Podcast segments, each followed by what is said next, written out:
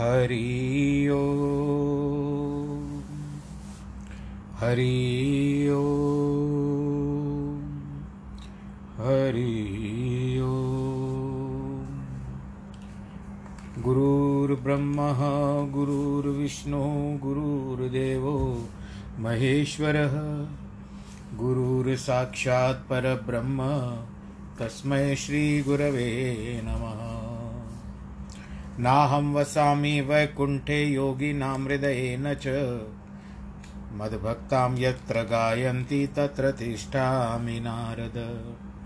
गजाननं भूतगणादिसेवितं कपीतजम्बोफलचारुभक्षणम् उमासुतं शोकविनाशकारकं नमामि विघ्नेश्वरपादपङ्कजम्। वक्रतुण्डमाकाय सूर्यकोटिसमप्रभ। निर्विघ्नं कुरु मे देव सर्वकारेषु सर्वदा।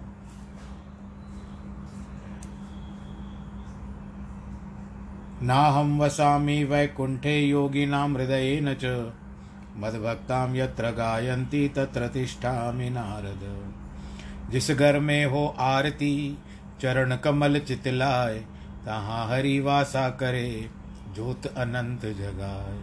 जहाँ भक्त कीर्तन करे, बहे प्रेम दरिया।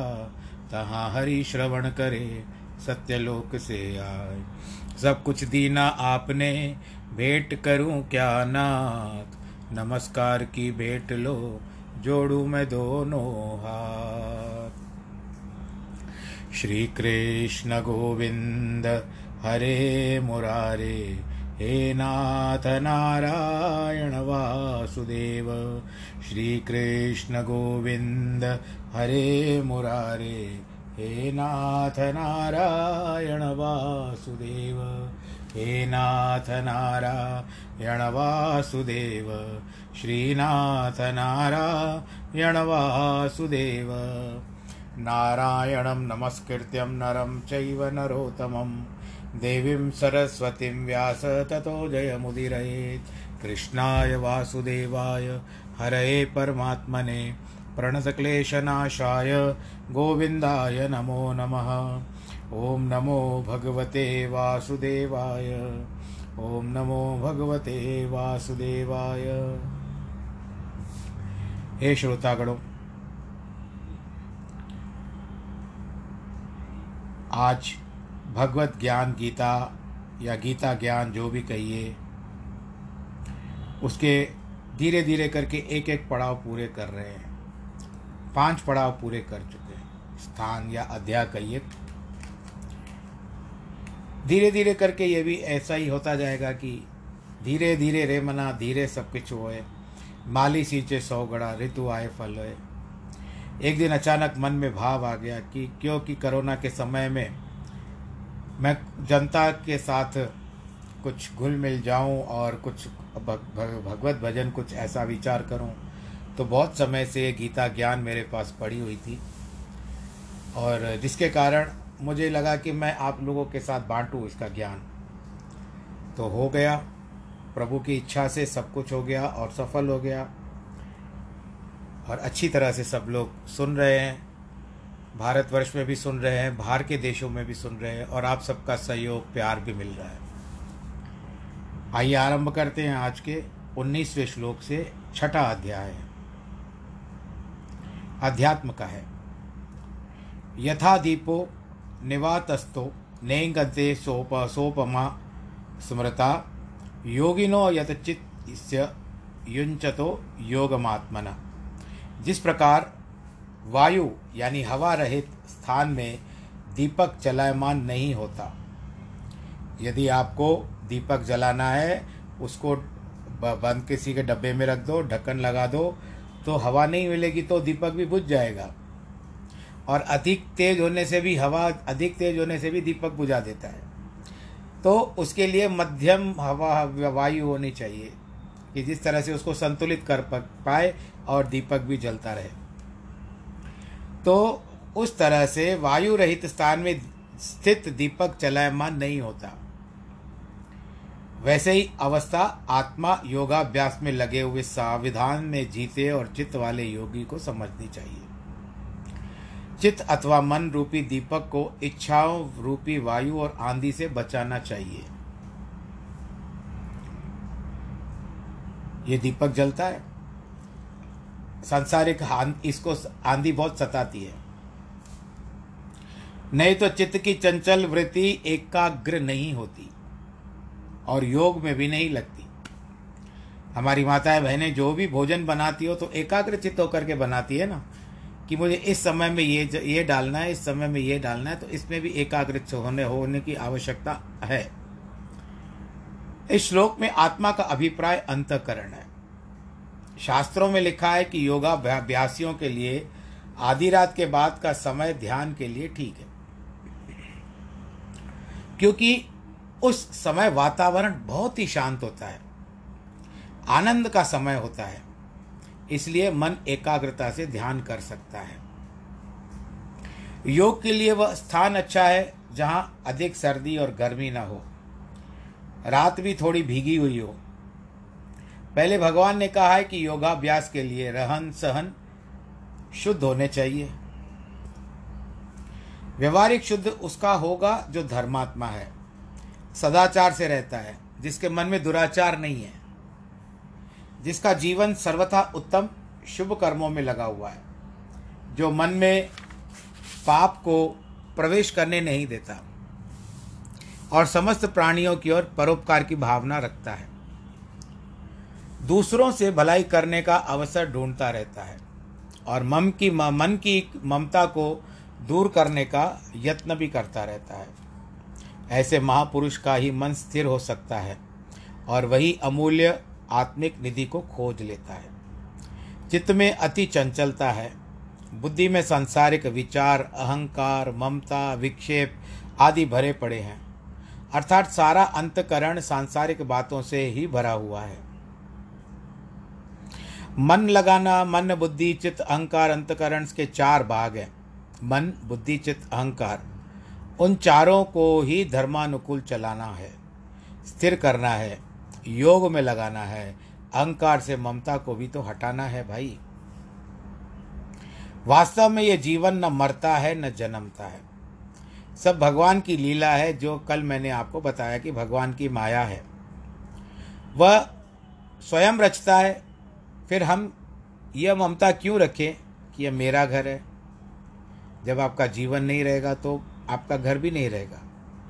यह मेरा पुत्र है, धन अथवा पदार्थ है। ये सब ऐसे मिथ्या है जैसे स्वप्न में देखे हुए पदार्थ होते हैं। कल जैसे आपने अर्जुन का वर्णन सुना कि भगवान की माया ने उसको कितना विचलित कर दिया कि छत्तीस वर्ष राज करता है। फिर भी वो देखता है कि अभी तो घर में लकड़ी भी नहीं जली भोजन बनाने के लिए।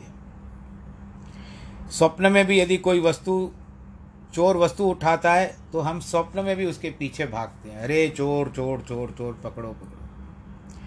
किंतु जागने पर सब मिथ्या भासता है। स्वप्न वाली ममता दूर हो जाती है। इसी प्रकार महापुरुष जानते हैं कि सारा संसार स्वप्नवत है। ये धन पदार्थ स्वप्न के धन पदार्थ के समान है। न हम वह लेकर के आए थे, न लेकर के जाएँगे। लेकर आए थे, पूर्व जन्म के कर्म लेके जाएँगे, वर्तमान कर्म।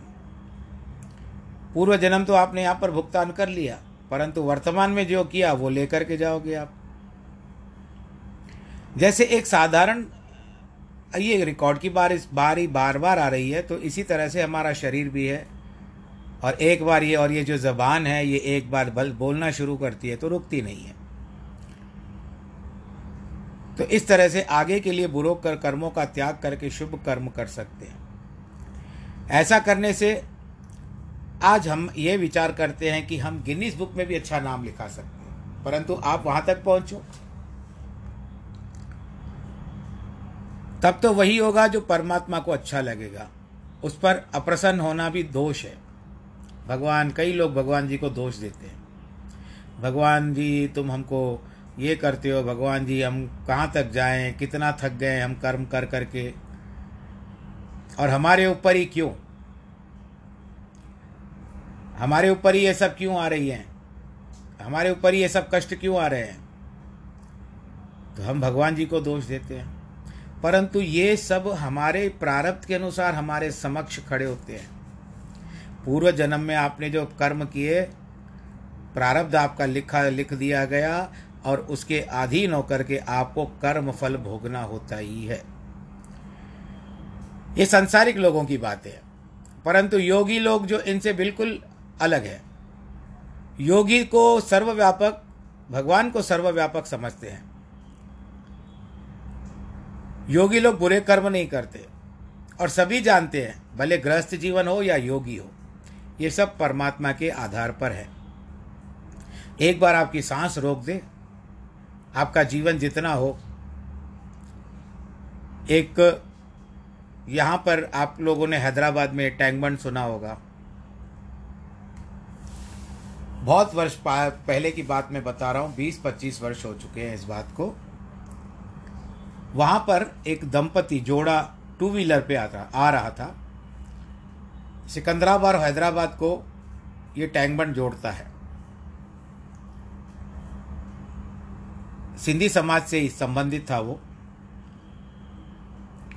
और उस समय हेलमेट पहनने का कोई इतना रिवाज नहीं था। और ना लगभग ना के बराबर ही था। कोई जानता भी नहीं था हेलमेट क्या होती है। तो पत्नी पति पत्नी दोनों आ रहे थे। अचानक, आपको पता है ना कि जो लड़के चलाते हैं, गाड़ी टू व्हीलर चलाते हैं तो वो लड़का थोड़ा सा आड़ा टेढ़ा चला रहा था। अपनी गति को सीमित नहीं कर पा रहा था। और वो इनके आड़े आ गया। उसको बचाने के लिए व्यक्ति ने ब्रेक लगाई। भाई, जैसे मैं इसको ना मार दूँ, गाड़ी टक्कर ना हो जाए मेरी। दोनों टू व्हीलर ही थी। इसके पास चेतक थी, उस समय बजाज चेतक चलती थी, तब की बात है। और उसके पास मोटरसाइकिल थी। तो उस समय में क्या हुआ? तब ये एक्टिवा, होंडा, ये सब आई नहीं थी। चेतक की बात चलती थी। तो स्त्री जो थी, दोनों गिर गए। उसको बचाते बचाते ब्रेक इतनी ज़ोर की लगी तो वो संतुलित नहीं हो पाई गाड़ी। बजाज चेतक वो औंधे मुँह गिर पड़े। औंधे मुँह गिर पड़े, स्त्री जो थी थोड़ा सा दूर जाकर के गिरी। अब जो व्यक्ति था, पुरुष, उसने गाड़ी को संभाला और पत्नी को बोला, इशारा किया, चोट तो बेचारी को लगी थी। इशारा किया, आ जाओ, जब तक गाड़ी उसके पास लेके जाता, अब उसको चोट में समझ में नहीं आ रहा था। इतने में एक बस ने उस औरत को टक्कर मार दी, उसकी मृत्यु हो गई। अब मैं आपसे ये पूछता हूँ कि जितनी साँसें थी, वो गिरने के बाद भी मृत्यु को प्राप्त हो सकती थी, परंतु कुछ चंद साँसें उसकी रह गई थी, जिसके कारण फिर वो उठ खड़ी हुई। परंतु जैसे थोड़ी साँसें ली, जो संसार से निभाना था उसको, वो निभाया और निभाने के बाद जैसे उसका संसार से नाता टूटा बस जो है काल के रूप में आ गई और उसने उस स्त्री को टक्कर मार दी और उसकी की मृत्यु हो गई। कब सांस खींच लेगा आपसे? कब आपसे जीवन ले लेगा आपको पता नहीं है। और थोड़े से जीवन में भी अपनों को इतना इतरा करके चलते हैं। इसीलिए भगवान जी से शिकायत भी करते रहते हैं। यह उचित नहीं है। अच्छे कर्मों का फल तो वो भी देता है। और बुरे जब अच्छे कर्मों का फल देता है तो भगवान ने सब कुछ दिनवा डाढ़ो, सुखिया आयु।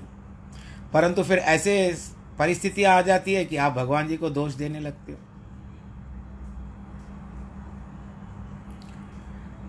योग करना है तो चित्त का दीपक बुझना नहीं चाहिए, किंतु उसे तीव्रता से जलाना चाहिए।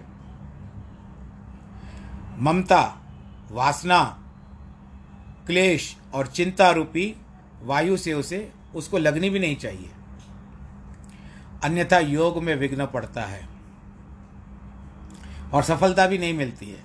मुझे रिकॉर्डिंग करने के लिए अपने आप को एक कमरे में बंद करना पड़ता है, तब जाकर के आपके साथ कुछ बातचीत कर सकता हूँ।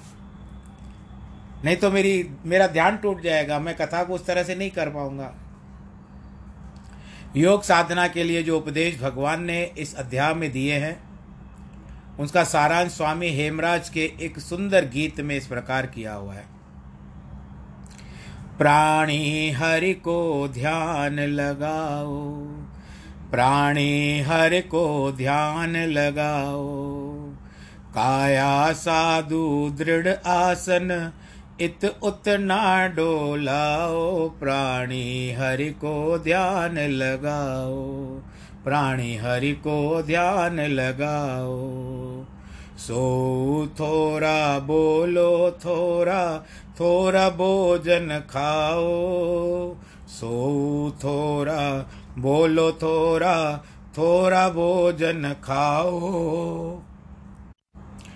विषय वासना सकले त्यागो चित न कतौ तुम लाओ। प्राणी हरि को ध्यान लगाओ, प्राणी हरि को ध्यान लगाओ। देह भावना, जान अमंगल आत्म तीर्थ नहाओ। देह भावना, जान अमंगल आत्म तीर्थ नहाओ। काम क्रोध मत सर पर निंदा, इनसे प्रीत हटाओ प्राणी, हरि को ध्यान लगाओ। जप वैराग विचार मित्रता निश दिन हृदय बसाओ। जप वैराग विचार मित्रता निश दिन हृदय बसाओ। धन दारा सुत की ममता से मन को बेग बुझाओ, प्राणी हरि को ध्यान लगाओ। वेद गुरु जो शिक्षा देवे, वैसी कार कमाओ। वासुदेव नारायण ईश्वर राम गोविंद गाओ, हा प्राणी हरि को ध्यान लगाओ। बोलो, कृष्ण कन्हैया, लाल की जय. पूरा बोलो, पूरा तोलो। सभी से हित लाओ। नाम चोग प्रेम जाल में मन खग वेश फसाओ। बीसवें श्लोक में करते हैं, कहते हैं कि, यत्रो परमते चित्तम निरुद्धम, योग सेवया, यत्र चैवात्मात्मान पश्यंतामनि तुष्यति। जिस अवस्था में योग के अभ्यास से निरुद्ध हुआ, चित्त शांत होता है। जिस अवस्था में परमेश्वर के ध्यान से शुद्ध हुई सूक्ष्म बुद्धि द्वारा परमात्मा की साक्षात करता हुआ सचिदानंद घन परमात्मा से ही संतुष्ट होता है। संसार का यह नियम है कि कोई भी मनुष्य स्वार्थ के सिवा कोई कार्य नहीं करता।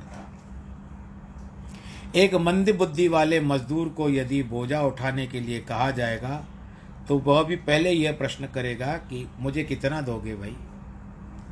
जवान या बूढ़ा, राजा या रंक, बुद्धिमान अथवा मूर्ख, सभी अपने कार्य किसी न किसी स्वार्थ हेतु करते हैं।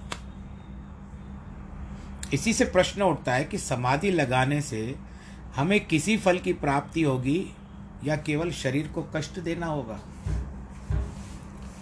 विषयों का सुख छोड़कर हम नियमों का पालन क्यों करें?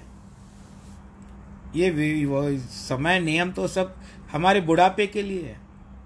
तब के लिए संभाल करके रखेंगे। पर क्या किसी ने देखा है कि किसी के पास बुढ़ापा आ सकता है? भगवान योगाभ्यास के फल का वर्णन करते हैं कि दान, पुण्य, तप, तीर्थ, स्नान आदि शुभ कर्मों का फल समय आने पर अथवा आने जाने वाले जन्मों में आपको अवश्य मिलेगा। परंतु योग तुरंत प्रत्यक्ष मिलता है। और योगासन जो योग साधना बाबा रामदेव जी और कई लोग करते हैं अपने स्वास्थ्य के लिए, जितना करते जाते हैं, जितना करते रहते हैं, वैसे उनके शरीर में स्फूर्ति आती रहती है। और अंतर भी आता रहता है। कई व्याधियाँ निकल जाती है। और जिस समय योग में लगते हैं तो उसी फल से आनंद की भी प्राप्ति होती है। जरा भी विलंब नहीं होता। भगवान कहते हैं कि चित्त का निरोध निरोध का मतलब रोकना।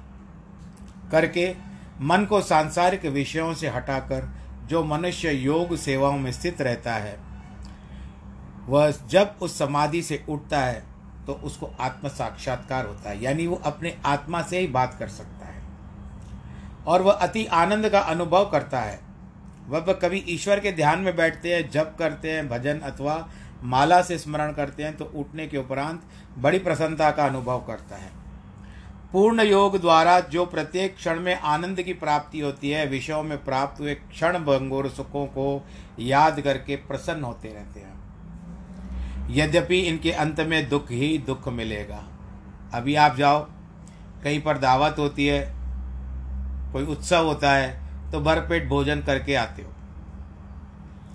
वहाँ पर आ, बस ऐसे नहीं कि स्वभाव के कारण परंतु सबका जैसे जैसे अपना अपना चित्त अपना वृत्ति तो कई लोग भोजन करके बहुत पेट खाते हैं फिर कभी कभी उसी भोजन के द्वारा कुछ विपरीत अवस्था आ जाती है जिसको हम लोग साइड इफ़ेक्ट कहते हैं। और फिर हमको डॉक्टर के पास जाना पड़ता है। कहते डॉक्टर पूछता है भैया आपने कल क्या खाया? कहते हम तो उत्सव में गए थे, दावत में गए थे, वहाँ पर ये भोजन खाया।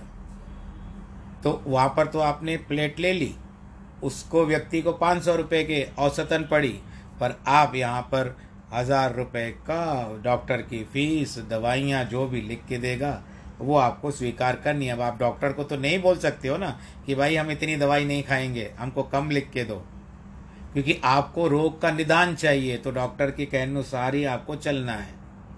तो अंत में दुख ही दुख मिलता है क्षण भंगुर इस जीवा के सुख के लिए। हम ऊट पटांग खा के आ जाते हैं तो वो नहीं करना चाहिए। लेकिन आत्मिक सुख तो स्वयं सिद्ध है। कभी आत्मिक सुख ने आपको साइड इफ़ेक्ट दिया है? आप विचार करके देखिए। इसका बीज योग्य गुरु डालता है। पूर्ण गुरु ब्रह्म ज्ञान की शिक्षा देगा तो चित्त समाहित होगा और समाधि में आनंद प्राप्त होगा। अतः जितना हो सके इसी और ध्यान लगाना चाहिए। बाल्यावस्था से ही सत्संग करना चाहिए। योग साधना सीखनी चाहिए।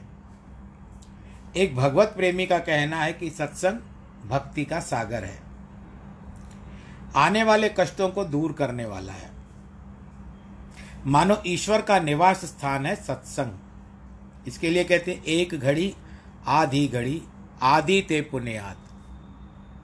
संत समागम हरि कथा कटे कोट अपराध। ऐसे समुद्र में प्रात प्रातकाल प्रातः काल उठ करके डुबकियाँ लगाना चाहिए। यदि आपके घर के आसपास गंगा नदी बहती हो तो क्या आप गंगा नदी में स्नान करने नहीं जाएँगे? हाँ परंतु जैसे सामने वस्तु है सामने कुछ है दिखने को तो हम लोग उस पर ध्यान नहीं देते। और गंगा के किनारे वाले तो रहते हैं वहाँ पर, परंतु क्या वो प्रत्येक दिन स्नान करते हैं? अथवा नहीं, मैं नहीं जानता हूँ, मैं किसी दोष पे भी, किसी को दोष भी नहीं दूँगा। परंतु दूसरे लोग कितनी दूर दूर से आते हैं गंगा स्नान करने के लिए?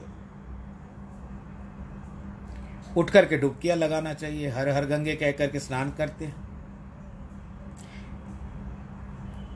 यह कोई कम आनंद की बात नहीं है। सत्संग में सब ईश्वर, प्रेम आकर इकट्ठे होते हैं। जब भागवत की कथा में फिर से आपके सामने एक बात रख रहा हूँ, भागवत की बात है। जब धुंधकारी की मुक्ति हो गई, उसके बाद गौकर्ण को भी भगवान जी लेकर के जाने लगे। तो सनकादि मुनि, नारद मुनि को कहते हैं कि चार पदार्थ देने वाली है, श्रीमद् भागवत की कथा। धर्म, अर्थ, काम और मोक्ष। उस समय में इतना बड़ा वहाँ पर जो वातावरण बन गया कि इतने संत, महात्मा, ऋषि, मुनिगण, वेद, वेदांग, वेदांत इत्यादि सब वहाँ पर आए, मूर्ति रूप धारण करके, साक्षात बैठे हुए थे, नदियाँ, स्त्री बन करके आ गई। हर्षोल्लास था सबके मन में, भागवत इतना अच्छा हो गया कि किसी के आनंद की सीमा नहीं हो रही थी। तो इसके लिए कहते हैं, भगवान जी के जिस घर में हो आरती, चरण, कमल चितलाए, तहाँ हरि वासा करे, ज्योत अनंत जगाए। जहाँ भक्त कीर्तन करे या सत्संग करे, बहे प्रेम दरिया। तहाँ हरि श्रवण करे सत्य लोक से आए। भगवान जी अपने लोक में नहीं बैठ सकते हैं। जहाँ पर हर्षोल्लास जी के साथ श्री कृष्ण गोविंद हरे मुरारे, हे नाथ नारायण वासुदेव या श्रीमन नारायण की धुनी लगती है। जब सब आपा खोते, खो देते हैं और नृत्य करने लगते हैं तो उस समय भगवान जी भी उनके समक्ष आकर के उनके साथ ही नृत्य करते हैं और उनको पता ही नहीं चलता है। बोलो, कृष्ण भगवान की जय। तो नहीं रह पाते। भगवान का प्रेम है अपने भक्तों के प्रति। यदि भक्त भी भगवान को प्रेम करते हैं तो भगवान भी ऐसे नहीं कि आपको छोड़ देंगे। परंतु यह नहीं समझना कि आपको भगवान जी की आपके ऊपर दया ही तो आपके कर्म काट देंगे नहीं। हाँ जहाँ पर आपको तलवार लगने वाली हो, वहाँ पर इतना अवश्य करेंगे कि वहाँ पर उस दिन आपको सुई चुभ जाएगी। तलवार का वार तो नहीं होगा, लेकिन सुई एक छोटी सी धार निकाल करके चली जाएगी। तो इसके लिए संत सत्संग बड़े सौभाग्य से मिलता है। और यही एक मार्ग है जो मुक्ति को पार पार करा सकता है। संत का मार्ग धर्म की पौड़ी और कोई भाग्यवान ही पाए। योग समाधि में न कोई विषय भोग है, न धन पदार्थ का सुख है, केवल आत्म सुख है। स्वयं प्राप्त होता है। शम्स तबरीज ने फारसी में कहा है कि मुझे इस बात का आश्चर्य है कि मैं अपने आप पर मोहित हो गया हूँ। मुझे अपने में ईश्वर के अतिरिक्त और कोई नहीं दिखाई देता। एक भजन, एक बहुत फिल्मी भजन है कि तुझ में राम, मुझमें राम, सब में राम समाया। सबसे कर ले प्यार, जगत में कोई नहीं है पराया रे। तुझ में राम। तो राम आप में भी है, राम मुझ मुझमें भी है और राम सब में है, जिसको हम कण कण में भगवान कहते हैं। ध्यान में तो आत्मा का दर्शन होता है तो अन्य पर कैसे मोहित होगा? सारा आनंद हमारे हृदय में है, किंतु हम बाहर भटकते हैं। योग साधना करने वाले समस्त आनंद स्वयं से प्राप्त करते हैं, क्योंकि हमारा सात्विक, वास्तविक स्वरूप ही है, आनंद स्वरूप। और भगवान जी को तो सच्चिदानंद घन कहते हैं। सच्चिदानंद परमात्मा कहते हैं। सभी आनंदमय शक्तियों का हमारे घर की है, आँखों आँखें भी हमारे पास हैं। लेकिन उससे आनंद लें या न लें, यह हम पर आधारित है। अब किसी को डिप्रेशन हो जाती है तो उस समय में उसके समक्ष कितने भी पदार्थ रख दो। एक से एक वस्तु जो उसने कभी मांगी हो और आप उसको प्रसन्न करने के लिए, उसके समक्ष रखो तो उस समय उसको वस्तु भाएगी नहीं।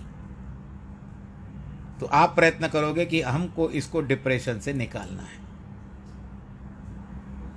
जब वो संभलेगा डिप्रेशन से बाहर आएगा, उन्माद कहते हैं उसको बाहर आएगा, तभी जा कर के धीरे धीरे जब वस्तु आप रखोगे तो कहेगा हाँ मैंने ये कही थी। लेकिन अभी भी वो इतना आसक्त नहीं होगा।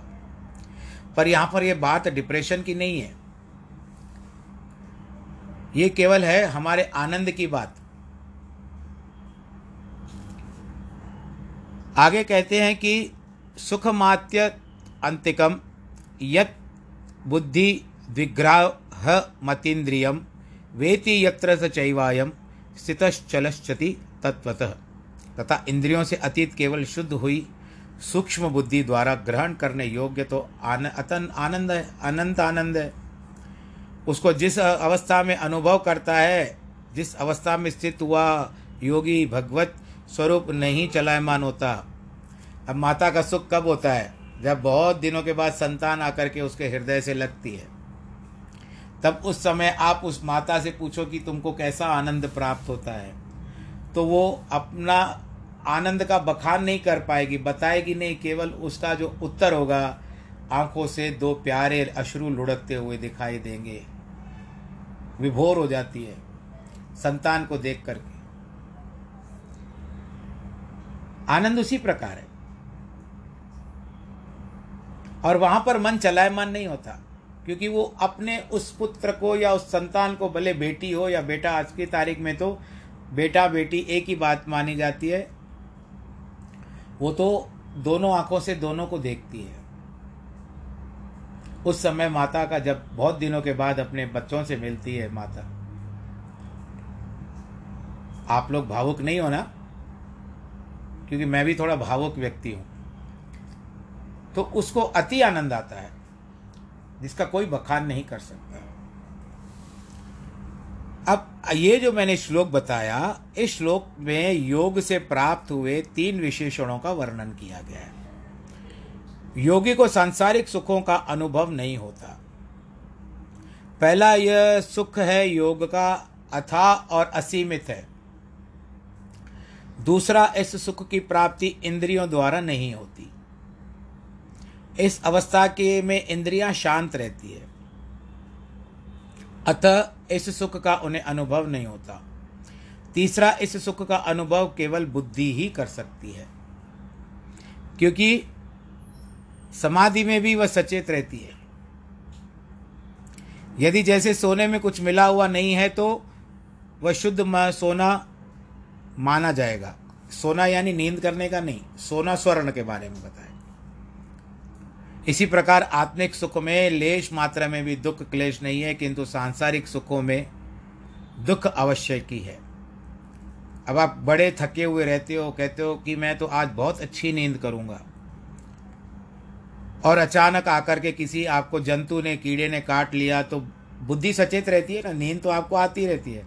लेकिन बुद्धि सचेत होती है, वो अनुभव करती है कि कुछ ने शरीर को कटा है। कुछ लगा है तो आपको सचेत कर देती है, जगा देती है आपकी आँखें स्वतः खुल जाती है।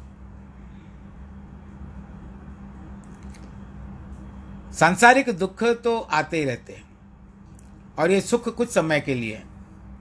जैसे कोई स्वादिष्ट वस्तु खाने पर उसमें आनंद आता है, जैसे आत्म सुख के लिए कोई डर नहीं है। यदि विषयों में पूर्ण सुखी की, सुख की प्राप्ति होगी तो सिकंदर जैसे बादशाह, रावण जैसा राजा, दुर्योधन जैसे महाराज को पश्चाताप करके नहीं जाना पड़ता। उनमें कितनी महान शक्ति थी कि कितने संसारिक विषय भोग सुख उनके सामने पड़े हुए रहते थे। परंतु अंतिम अवस्था में बड़े बड़े भगवान के प्यारों को भी सुख छोड़ने पड़े। प्रत्येक प्राणी प्राण छोड़ने के समय धन, पदार्थ, स्त्री संतान आदि को छोड़ने का दुख सहन करता है। जगत में कोई भी हर समय सुखी नहीं है। अवतारों ने कुछ समय आने पर दुख अवतारों ने भी कुछ समय आने पर दुख देखे हैं। फिर साधारण मनुष्य कैसे दिखेंगे? यह मनुष्य का सुख तो चिर स्थायी नहीं है। कभी रहेगा तो कभी नहीं। संसार आवागमन है, संसार आने वाला है, संसार जाने वाला है। वैसे ही ये जीव जो है, आत्मा, जीवात्मा किसके शरीर में प्रवेश करेगी? उस शरीर के साथ लग कर के चलती है और जब शरीर पूरा हो जाता है तो ये जीवात्मा शरीर को छोड़ करके जाती है। तो उसमें वो सूक्ष्म आत्मा भी कहते हैं उसको, जिसको सारे नरक के दुख प्राप्त होते हैं। जो उसने प्रेरित किए शरीर को करने के लिए, जीवात्मा ने अपने वासनाओं के कारण उस शरीर ने तो उसके कहने पर सारे कर्म कर दिए। जीवात्मा की प्रेरणा थी वो। परंतु शरीर तो आपका यहीं छूट गया। जिस जीवन को छोड़ना था, शरीर तो व्यक्ति का यहीं छूट गया। पाँच तत्व का शरीर था, जिसको धरती, आकाश, जल, वायु, अग्नि से निर्मित किया गया है। प्राण, अपान, समान, उदान, व्यान इत्यादि पाँच प्रकार की वायु है। ये एक प्रकार प्राण बन करके, शरीर से वायु बन करके निकल जाते हैं। पहले भी बता चुके हैं कि जिसके अच्छे कर्म होते हैं, उनके आँखें यदि अंत समय में खुली हुई हो या मुख खुला हुआ हो तो ऐसा समझ लो कि इसकी अच्छी गति हुई है। पर वैकुंठ मिला है या सदगति हुई है, वो पता नहीं चलेगा, परंतु गति अच्छी होती है। परंतु पापी जीवात्माओं के जो पापी जीव लोगों के जो प्राण निकलते हैं, वो नीचे के द्वार से निकल जाते हैं। तो इसके लिए है कि यदि हमको अच्छा अच्छा कि यदि हमको मुक्ति पानी है तो अपने इस, इस विचारधारा को ऐसे बढ़ाइए कि कुंडलिनी जागृत करिए और यहाँ पर जब शिखा स्थान से आपके प्राण जाएँगे यहाँ चीर देती है प्राण निकलते समय इसको भेद देते हैं जहाँ पर चोटी बांधी जाती है ना पुरुष भी चोटी रखते हैं स्त्री भी चोटी जहाँ पर शिखा बोलते हैं उसको उस शिखा को चीरती हुए प्राण निकल जाते हैं। यहाँ से प्राण जो त्याग करता है यानी इसको ब्रह्मरंध्र कहते हैं। यहाँ से जो प्राण त्याग करता है, उसकी निश्चय रूप से सदगति होती है। परंतु ऐसा भी देखा गया है कि सत्संग के द्वारा या भगवान के नाम के स्मरण के द्वारा, भले ही ऐसा नहीं कि आप लोग समझें कि हम लोग इतने अच्छे अच्छे कर्म कर रहे हैं तो हमारी गति ऐसे कोई नहीं है। वो तो आप प्रभु के ऊपर छोड़ दीजिए। आप सबके साथ भला करते हो तो भगवान जी भी आपके साथ बुरा नहीं करेंगे। आत्मचिंतन में लगे रहिए। सगल सृष्ट का राजा दुखिया, हरि का नाम जपत होय सुखिया। नानक दुखिया सब संसार, जो सुखिया जिन नाम आधार, जो जो दी से सो सो रोगी, रोग रहत मेरा सतगुरु जोगी। संसार का समस्त धन पदार्थ नाशवान है भाई। यदि है तो जाने का डर रहता ही है। अगर नहीं है तो चला जाता है तो दुख होता है। यौवन और शक्ति भी कभी की स्थिर नहीं रहती है। एक अस्सी वर्ष की बूढ़ी सिर नीचा करके एक गली से जा रही थी। उसके हाथ में लाठी थी। कुछ बच्चे खेल रहे थे। उसकी गर्दन झुकी देख करके एक बालक ने पूछा, माता, क्या आपका कुछ खो गया है जो आप ढूंढ रही हैं? बूढ़ी माता ने उत्तर दिया, बच्चा, तू अभी अबोध है। तू नहीं जानता मेरा यौवन रूपी धन इन गालियों, गलियों में खो गया है। मैं उसी को ढूंढ रही हूँ।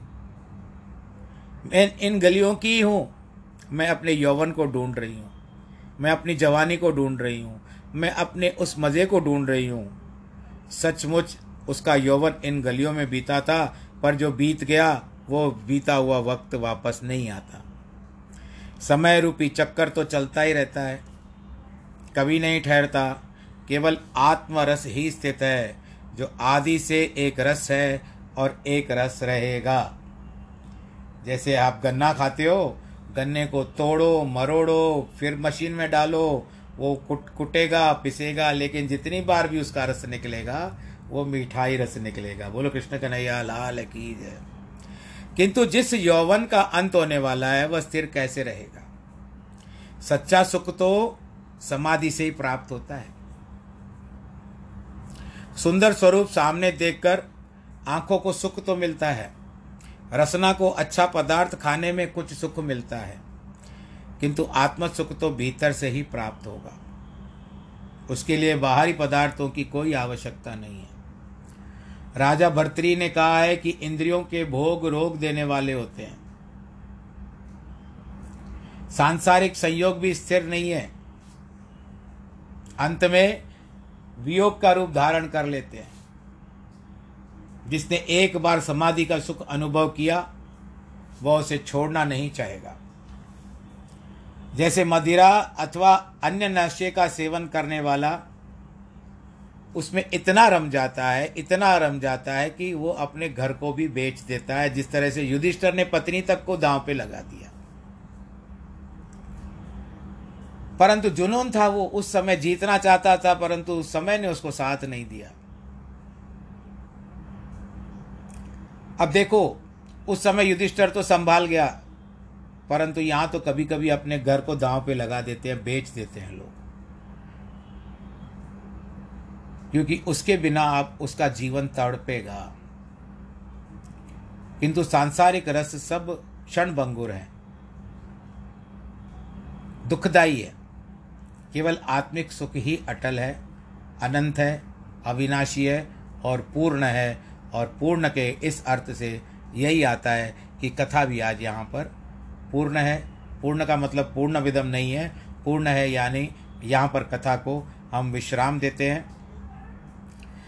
भगवत प्रेमी आप सब लोगों, बड़े प्रेम से सुनते हो, चाव से सुनते हो, मुझे भी बड़ा आनंद आता है। और मुझे भी एक भगवान जी ने ये सौभाग्य प्राप्त किया कि मैं कुछ रस आपके कानों में पहुँचा सकूँ और मेरी वाणी से इस हरि नाम कीर्तन का शब्द चलता रहे, आप तक पहुँचता रहे और आपको खुश देख करके, प्रसन्न देख करके मुझे प्रसन्नता होती है। आज जिनके जन्मदिन है या वैवाहिक वर्षगांठ है, उन सबको बहुत बहुत बधाई। आप अपना ख्याल रखें, सैनिटाइज़र का प्रयोग करें और मास्क ज़रूर लगाएँ और जितना हो सके कि लोगों से जितना दूरी बना करके रखें, उतना ज़्यादा अच्छा है। आप भी सुखी, संसार भी सुखी तो इसके लिए मन भी सुखी, तन भी सुखी, शरीर भी सुखी, इससे आत्मा भी सुखी। फिर कल अवश्य भेंट होगी। तब तक भगवान के साथ यही प्रार्थना है कि क्या करें? सर्वे भवन्तु सुखिन, सर्वे सन्तु निरामया। सर्वे भद्राणि पश्यन्तु। माँ कश्चित् दुख भवेत् भवे बोलो नारायण भगवान की जय। ॐ नमो भगवते वासुदेवाय।